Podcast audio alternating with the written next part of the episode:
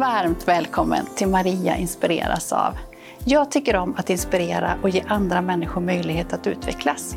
Här så bjuder jag in gäster som jag inspireras av och som jag hoppas och tror att du också inspireras av. Vi samtalar om kommunikation, tillgänglighet, ledarskap, idrott och kultur. Tycker du om det här avsnittet och andra saker som jag gör så får du gärna dela, sprida, kommentera så fler får ta del av det. I det här avsnittet är Anneli Karlsson gäst. Anneli arbetar inom det specialpedagogiska fältet och är särskilt engagerad för fritidshem och dess verksamhet. Vi samtalar om fritidshems betydelse och hur stor del av barnens tid som spenderas där. För barnen kan det vara den bästa stunden på dagen eller så kan det vara den värsta stunden på dagen, säger Anneli. Vi samtalar om anledningar till att upplevelsen kan vara så olika och vad vi i omgivningen kan tänka på för att skapa en fin upplevelse för alla barn och hur viktigt det är att skola och fritidshem samverkar. Känn dig så varmt välkommen att inspireras. Varmt välkommen hit Anneli. Tack. Så roligt att du är här. Ja, tycker jag också. Jättekul att få komma hit. Ja. Det här är spännande för vi har inte träffats fysiskt innan och i alla fall inte vad vi vet. Nej. Så det är första gången. Så att vi har eh, pratat lite grann innan här nu också. Ja, Ja. precis. Ja. Jättekul också det, att få träffas. Ja, Mm. verkligen. Mm. Jag eh, har följt dig på sociala medier en tid och eh, ser att du brinner och jobbar lite extra med fritidsverksamhet och fritidshem. Mm. Så därför bjöd jag in dig för jag tänker att vi ska prata lite grann om, om den verksamheten idag. Mm. Men först så är, är ju både jag och tittare och lyssnare nyfikna på vem är Anneli? Ja, eh, Anneli Karlsson heter jag och är specialpedagog. Mm. Utbildad lärare, specialpedagog och rektor. Eh, och har jobbat eh, ganska länge inom Göteborgs stad. Mm. med dessa olika uppdrag. Eh, mycket inom eh, olika skolformer som har varit mest inom den anpassade skolans olika åldrar, Mm. grund, gymnasie och vux.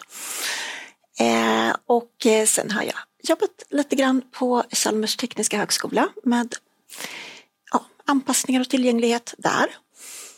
Eh, och nu sedan fem år tillbaka så jobbar jag i mitt eget företag, Funkkonsulten, Just där jag gör allt möjligt. Mm. Men inom det här området då? Ja, precis. Inom det specialpedagogiska fältet kan man säga så jobbar jag ju liksom, ja, både inom LSS och inom förskola, fritidshem, skola eh, för alla åldrar. Mm, mm. Och eh, lite annat också. Ja. Egentligen överallt där det finns människor kan det hända att jag dyker upp. Härligt. Ja. Eh, Jag blev lite nyfiken på Funkkonsulten. Mm. Hur Kom du, var det du som kom på det namnet? Ja, det var det. Ja. Jag hade nog lite olika varianter på det där först, men så var det också det här vart det liksom eh, fanns en ledig webbadress fick man ju kolla efter. Ja, det också. Mm. Men jag är ganska nöjd med det nu, Ja. några år senare. Ja. Jag tänker att det, det kan innebära olika saker. Och det, och det gör det också. Men Mm. ja, där inom, inom funkisvärlden och inom att få saker att funka. Mm. Ja, så inom specialpedagogiska Just fältet. Det. Mm. det också har du perspektivet där, att få saker att funka, det var bra. Mm. Ja, ja spännande. Ja. En, en del av det som du gör är ju kring fritidshem och den verksamheten som är där. Och varför jag är extra intresserad är för att jag upplever själv när jag är ute och utbildar och föreläser att man kanske eh, glömmer av den gruppen och dels personalen men också den verksamheten som finns där. Mm. Eh, och då brukar jag påminna om den och känner också att den är så viktig. Men, men jag tänker att du är expert på det här området. så Hur, hur kom du in på det området och, och vad väckte ditt intresse specifikt där? Alltså, det var nog det här som, som du känner där, att det, jag tyckte att det fattades. Ja. Ehm, att man pratade för lite om specialpedagogik för fritidshem. Eh, och eh, ja, då fick jag en idé om, om att skriva en bok på det ämnet och så gjorde jag det. Och eh, snöade in lite mer på det. Eh, jag tycker själv att fritids är en väldigt viktig verksamhet. Vi har också ganska många barn som är Alltså utav de yngre åldrarna så finns det ju de som är lika många timmar per dag på fritids som de är i skolan. Ja. Och det är ju inte så att eh, vissa behov man har eller så försvinner för att det är en annan tid på dygnet. Utan eh, ja, det, det fanns mycket som var bra grejer att kunna fördjupa sig inom där tyckte jag. Mm. Mm. Det förstår jag. Och det är den här boken du pratar om? Just det. Ja. Mm. Eh, Den här då specialpedagogik för fritids. Mm. En grundbok. Och när kom den ut? Eh, Den kom i januari 2020 Mm. Och den har spridit sig jättefint över landet. Jag blir så stolt och glad hela tiden när jag hör hur olika verksamheter använder den. Verkligen, det ska du vara.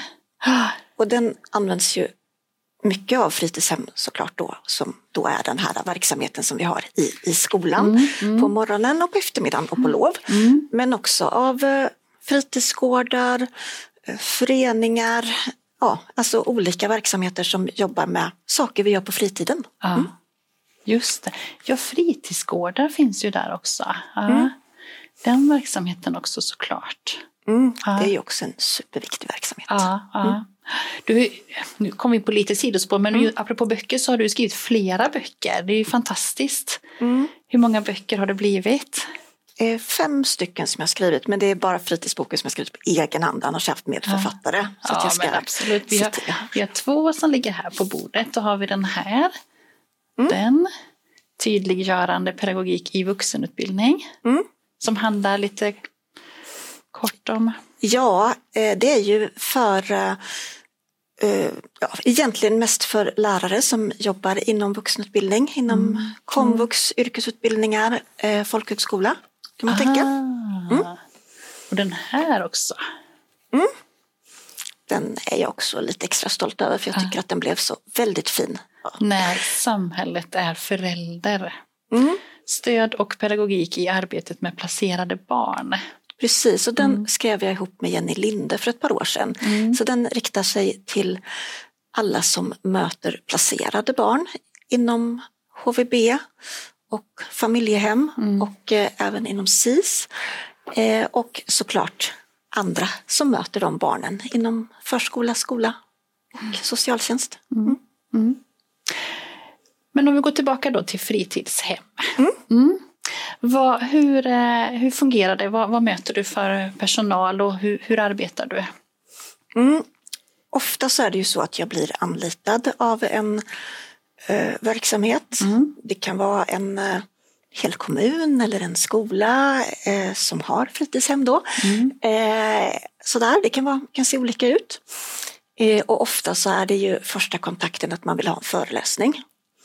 Och då blir jag jätteglad för att det är ju då jätteofta som jag kommer sen och har föreläsning och så säger man det här är första gången vi får något som är bara för fritids. Ja, ja, det kan jag tänka mig, precis. Sen är det olika, en del verksamheter är jättebra på det. Så att det eh, men det, det är väldigt fint att få känna att man riktar sig specifikt mot den personalen och utgår ifrån de behoven.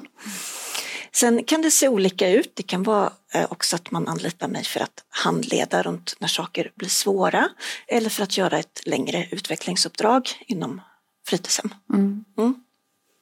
Men jag tänker för att som precis som du beskrev så barn, personer tillbringar ju ofta lika mycket tid i den, i alla fall i den verksamheten eller på det sättet man, eh, så som man bedriver fritidsverksamhet. Det är en stor del av ens liv. Det är ju det för, för dig och mig också.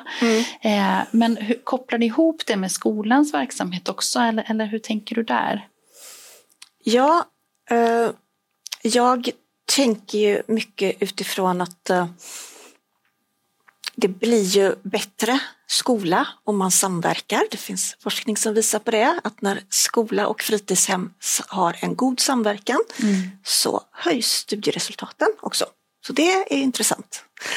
Eh, och jag tänker att vi behöver ju också se till att det finns ett gemensamt tänk. Ja. Ibland när jag kommer till fritidshem till exempel så har man börjat jobba med bildstöd men så har man ett annat, en annan typ av bilder på fritids mot vad man har på förmiddagen när det är skola. ja, så, här, så att man, man måste jobba ihop sig runt mycket saker som man ibland är bra på och ibland inte lika bra på. Mm. Eh, jag tycker också det är viktigt att hela tiden jobba med att höja fritidshemmets status. Ja. Eh, och det kan ju vara en sån sak bara som att titta nu fick de en egen utbildning eller, eller en sån enkel sak. Men också det här med att låta fritidshemmet ta plats. Det är väldigt ofta som man delar lokaler med skolan. Ja, så är det ju såklart. Mm. Mm. Och då hör jag ibland när jag kommer ut att man säger att man är i skolans lokaler. Oh. Och då blir jag lite så här, då, då, säger jag lite barskt att nej, det är ni inte, ni delar lokaler. För jag tänker att man måste också hävda det och ta sin plats. Eh, och så att man ser att fritidshemmet är en jätteviktig verksamhet.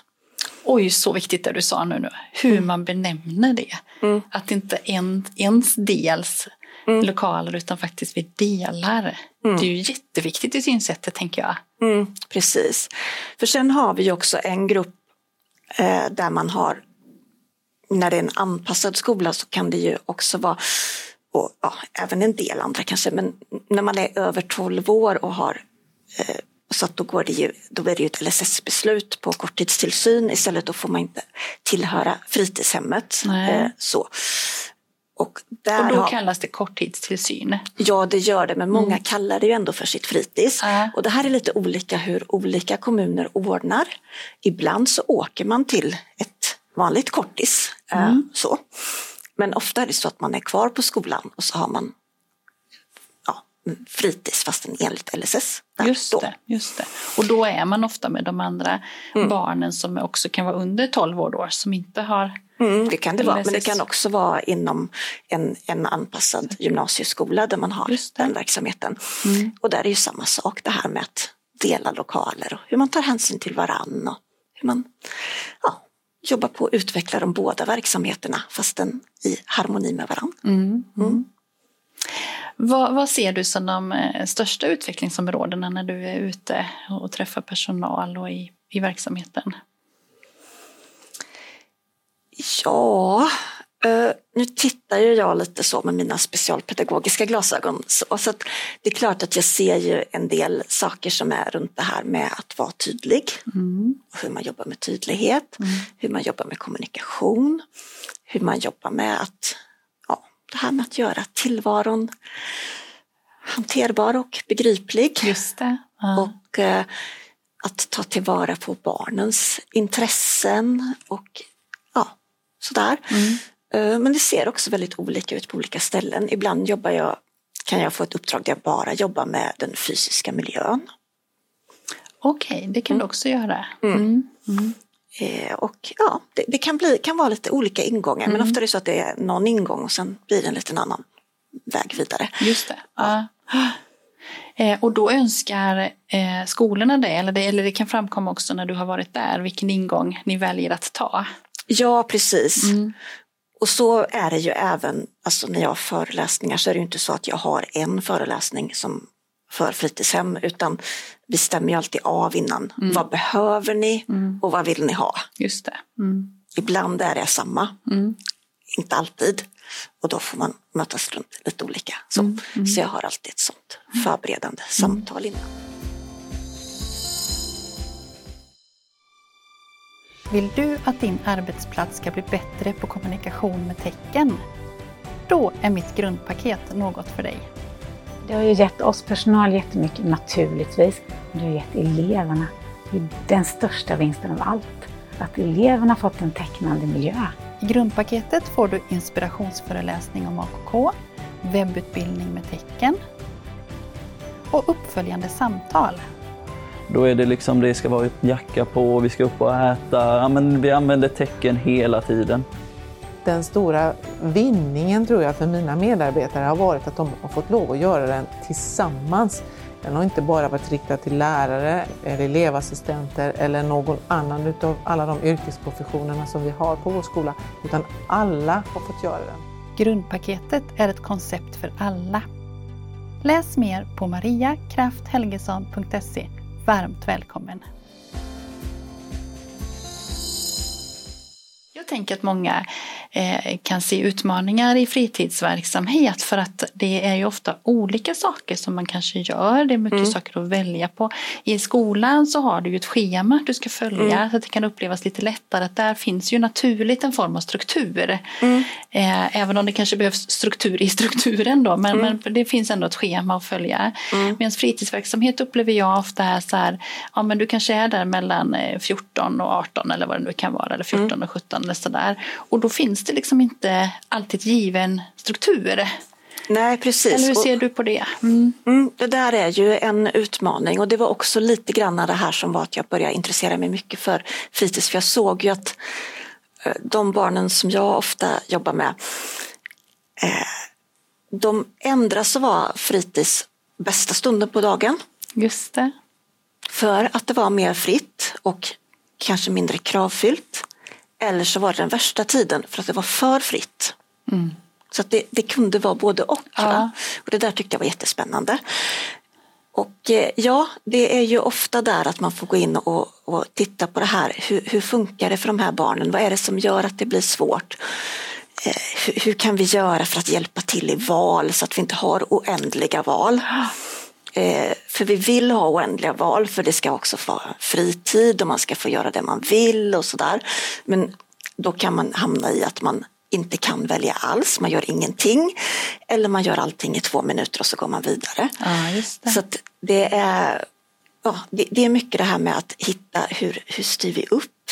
Hur gör vi så att det fortfarande finns en frihetskänsla och ett val men ja, att vi kanske minskar antalet val, att vi tydliggör vilka saker man kan välja på, att vi tydliggör i miljön vad man kan göra på varje ställe, tydliggör i material, ja, mm. sånt. Mm. Mm. Ja, verkligen. Eh, mm. Jag tänker också att äh, brukar du ha så här att tipsa om att man skulle kunna göra någon aktivitet någon dag i veckan eller hur, hur tänker du det kring det? Mm. Eh, jag tänker att det är bra att ha vissa sådana styrda aktiviteter. Mm. Eh, och att de är återkommande. Just det. För ofta är det mm. så att man kanske behöver stå bredvid och titta mm. en eller två gånger innan man mm. vågar vara med. Mm. Och eh, att det finns, men att det inte är, alltså vi kan inte ha tvingande saker som alla ska vara med på. Men att man ändå då hittar ett, en väg in, att man hjälper att lotsa de här barnen som annars väljer bort för att de inte riktigt vet vad det är. Just det. Eh, så mm. att man kan ha, ja men ofta att man har barn som får lite specialuppdrag där. Ja. Kan det vara. Att Aha. man behöver ha någon som hjälper till och räkna poäng eller ta fram material eller sådär. Det mm. hjälper ju väldigt mycket för då hittar man ett sätt att de får bli trygga med den här aktiviteten. Mm. Eh, sen är ju ibland fritidshem väldigt stora och väldigt många barn. Och då är det också bra att det finns eh, ibland aktiviteter som några gör på en begränsad yta så att man får ja, komma undan lite grann ja, och så blir det lite mindre barn på ett mm. annat ställe. Mm. Jag tycker det är väldigt intressant att du beskriver det här med val för att jag upplever också att jag möter ofta det. Eh, mm. Att, att val är så viktigt med val och mm. det är mm. för att vi vill ge någon form av självständighet och ja. önskan om att få uttrycka vad man själv vill göra. Mm. Men också svårigheten med val eh, mm. tycker jag att är så vanlig. Och också att man kanske inte vet vad valen innebär vilket Precis. gör att man lättare säger nej. Mm. Är min upplevelse i alla fall. Mm. Absolut, och så mm. är det ju. Mm. Alltså, vet man inte så säger man nej för det är lättast. Mm. Det... Och då kanske man också som, om man inte är riktigt uppmärksam som personal och säger så här, men den personen har frågat det men de sa nej så då gör vi inte det och då får man mm. inget mer erbjudande. Precis. Och den är ju så synd. Ja, den är jätte, jättesynd. Mm. Eh, så där måste man ju också titta hur kan vi visa innan och mm. få hjälp med bilder. Jag tycker ofta att det är bra också att jobba med filmer sådär. Mm. Om vi ska erbjuda att man går iväg någonstans, att man får titta hur det ser ut där då mm. innan. Och även en aktivitet kan man ju också ha filmat så att man kan visa upp. Mm. Så här ungefär brukar det gå till när man gör det här. Det. Och där tänker jag även på dem, om vi tittar utanför fritidshemmet och tittar på fritidsaktiviteter vi har på kvällar och helger. Ja. Att det, där behöver ju också finnas sånt. Annars så vill vi inte vara med om vi inte vet vart det är vi ska hamna. Om vi inte vet om vi hamnar på månen eller i Australien eller på ICA. Nej, just det. Det är så mycket som vi tar för givet att, att man ska veta, fast man inte vet. Nej, precis. ja. Mm. Du har med dig lite material här eh, som du har jobbat med. Jag tänker på den här som du har överst där. Just det. Eh, ja, men det är ju sådär att ibland måste vi göra lite så speciallösningar för olika eh, barn och elever. Eh, här är ett litet, litet stöd som vi gjorde till en elev som eh, var på fritids och var ganska självständig och som var så nöjd för att han hade börjat få gå hem själv på eftermiddagen. Och då var det ändå så att det här var så spännande och det gick så fort. Ja. Så att det var väldigt ofta sen som jackan var kvar eller ryggsäcken var kvar. Eller så gick personalen runt och frågade varandra. Har han gått? Har han sagt? Ja, och så visste ja, för ingen det är så klart riktigt. man inte visste då eftersom ytterkläderna kanske var kvar. Mm. Och sådär, så han hade glömt att liksom checka av sig. Eh, och då gjorde vi en sån här liten lista i, i fyra steg och det blev jättebra för då blev inte heller den här oron så mycket med när ska jag gå hem och när är det här utan då, då visste också den här eleven att då fick eh, då, då gav man lappen och så var det först plocka undan för det kunde också vara en sån sak som glömdes annars. Aha. Och sen säga hej då, se till så att man blir avprickad och sen ta med ytterkläder och ryggsäck. Även om det var så fint väder så att ytterkläderna inte skulle sitta på kroppen. Så skulle de ändå med hem. Ja, precis. Eh, och det är så bra med sådana här enkla grejer för det gör också att barnet blir så mycket mer självständigt. Och det vill vi ju. Vi vill ju att de ska också hitta strategier och vad de behöver. För det får jag ganska ofta det här med olika anpassningar. Att, men ska vi verkligen anpassa då kommer de ju aldrig lära sig. Oh, det får jag också. Ja. Eh, och jag tänker att det är ju genom att vi anpassar som vi hittar att man, man får stöd i att hitta sina egna strategier. Och där brukar jag, det, det är jättehäftigt där med när man har jobbat med många olika åldrar.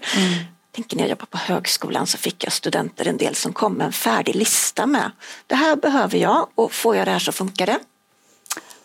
Det är bra. Då Och då har man, sig. hittat sina strategier. Ja, Och det här ja. brukar jag försöka berätta för personal, Mm. både på fritidshem och skola och även i förskolan redan, att det liksom se att det här det leder till när vi jobbar så här. Just det. Att man eh, lär sig att förstå sig själv och vad man behöver. Mm. Mycket klokt. Det är precis det vi vill. Eh, Att människor ska kunna ha de förutsättningarna att kunna klara sig och bli självständiga. Men då behöver jag få veta och lära vad jag behöver. Mm. Ja, det handlar om att precis. lära känna sig själv också. Ja, precis. Det Mm. här som vi kallar för autonomistödjande pedagogik. tänker jag är Ah. så viktigt. Ja, ja. ja väldigt bra. Ja, men vad fint tips där. Sen har du varit på verksamheter nyligen också och har lite tips där på hur de har jobbat. Mm, precis. Här har jag med ett, en bild på en samtalskarta som jag eh, hittade på en skolgård i Ljungby kommun. Aha.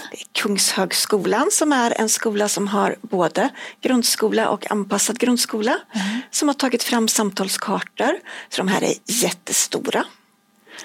Och sitter de ute? Sitter ute, plåtkartor ute? tryckta. Ah, Den är säkert två meter bred den här.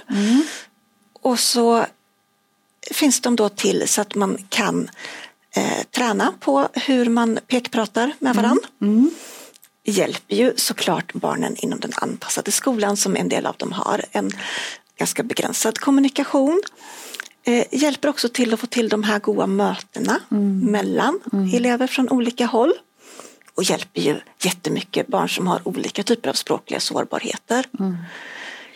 Eh, och eh, nu är de här ganska nyss uppsatta. Så eh, det ska bli spännande att se vad det leder till. Men det har varit en bra start. Och de var på skolgården? De här var. är ute på skolgården. Ja, så jag tänker att då finns det ju flera eh, områden, användningsområden för dem. Med både själva rasten eller när man har någon form av lektion ute. Eller då på fritidshemsverksamheten också. Precis. Och det här med samtalskartor tänker jag är en jättebra grej som kan finnas överallt. Brukar du Eh. tipsa om det? Ja, det gör jag mycket. Ehm, Jag har ju själv sett hur bra det kan eh, funka och att det leder till att vi utvecklar kommunikationen och det vill vi ju alltid. Och det handlar absolut inte om att det måste vara på ett ställe där det finns en anpassad grundskola också, utan i alla fritidshem, tänker jag, att det ska finnas så att vi kan hitta, hitta saker att prata om. Ja. Hitta saker, hitta samtalsämnen, eh, vilket man har ett fullt fungerande tal eller inte. Det, det, det är inte så viktigt. Men Nej. hitta, vad kan vi prata om? Vad kan vi göra? Hur, hur kan vi bli nyfikna på varandra? Och Ja. få kontakt. Det är också min erfarenhet just det att det kan, eh, för de eleverna som kanske har lite svårare att ta initiativ också, så, så är det också där. Och det har ju ingenting med att göra om man har talat språk eller inte, utan Nej. att det kan också vara ett, en ingång till ett samtal. För att jag kan inte riktigt annars komma på vad vi ska prata om. Till exempel. Nej, precis. Och jag tänker att man kan ha olika ingångar till samtal och hitta, men samtalskartorna är ju ett sånt och ha även så här, men på frukostbordet och man har, ja, men så att man kan hitta det här och våga uttrycka att man vill ha mer. Eller att man inte vill ha det, eller så. Eh, nu pekar man ju ofta direkt kanske på saker, men att man lättare kan hitta att det är okej att säga nej och så. Och där kan det ju vara någon som är blyg och försiktig. Det kan vara en elev med selektiv mutism, det kan vara en elev med språkstörning, det kan vara någon annan som bara vill komma på hur man möter någon i samtalet. Och det kan vara någon som, eh, som bara använder olika typer av AKK för sin kommunikation. Och det kan också vara ett barn som kom till Sverige för tre veckor sedan. Alltså det är så bra att kunna mötas. Jättefint. Eh, och där kan man ju också ett sätt är ju också där man jobbar med leklådor eller med andra, det här när man har material till färdiga lekar. Eh, att man lägger med samtalskartor där också. På fritidshem nu till exempel finns det en eh, trend som har pågått i några år som är jätterolig tycker jag. Man eh, håller på med käpphästar. Jaha, Det är ju jätteroligt där med käpphästar. Det finns Ja. till och med tävlingar i käpphästridning. Det- det har jag nog sett någon jag gång när du det är säger Anneli. superroligt. Eh, Men, och då kan man när man har sånt material ha en sån här karta där man kan ha, så hittar man saker att prata om. Och då får ju det här också den här eh, kompensatoriska funktionen att jag kan leka häst även om jag aldrig har varit i ett stall. Just det. För det, jag tänker att vi har en del barn som kanske är i stallet varje vecka och sen har vi en del som aldrig har varit det och som kanske inte riktigt vet vad som händer. Och så får vi till det. Men sen kan vi ju ha massa andra sätt som stärker kommunikationen på fritids också, tänker jag. Eh, och ett ställe som det tyvärr ofta är väldigt tyst på och ibland förväntas att det ska vara tyst också, det är det här med mellanmålet. Det tycker jag är spännande. Ja, det är spännande. Mm. För där, eh, det är en sån där sak som ofta blir något man bara ska igenom. Pedagogerna är ganska frustrerade. Barnen sitter och vrider och vänder sig eller pratar alldeles för högt och blir tillsagda hela tiden eller pratar inte alls. Eh, Och där har vi ett sånt där bra läge att kunna sitta still och kommunicera. Men där får man ju tänka då vad man kan göra. Eh, Och där har jag sett så mycket spännande exempel på det också på de ställena där man har tänkt till. Ja. Att man Vad händer har, då? Ja men då kanske man har, lägger fram bildkort med eh, bara olika bilder så Mm. kan man prata om. Eh, och- eller liksom förslag, har en låda med förslag på samtalsämnen om eh, olika djur eller om eh, färger eller eh, artister eller eh, olika saker som man kan tycka är kul att prata om. Ja. Och då leder det till att man kommer igång. Och ibland kan det också vara att man lägger dit någon slags gemensam uppgift. Som de här eh, gamla böckerna som var populära på 80-talet när jag växte upp som eh, finns väldigt mycket på loppisar nu. De här är liksom typ 402 gåtor. Jaha. Som också är roliga för att det kommer ju in Ja. spännande ord som man kanske inte alltid känner till eller känner till i det här sammanhanget. Och så blir det en sån här sak man ska lösa tillsammans. Ja.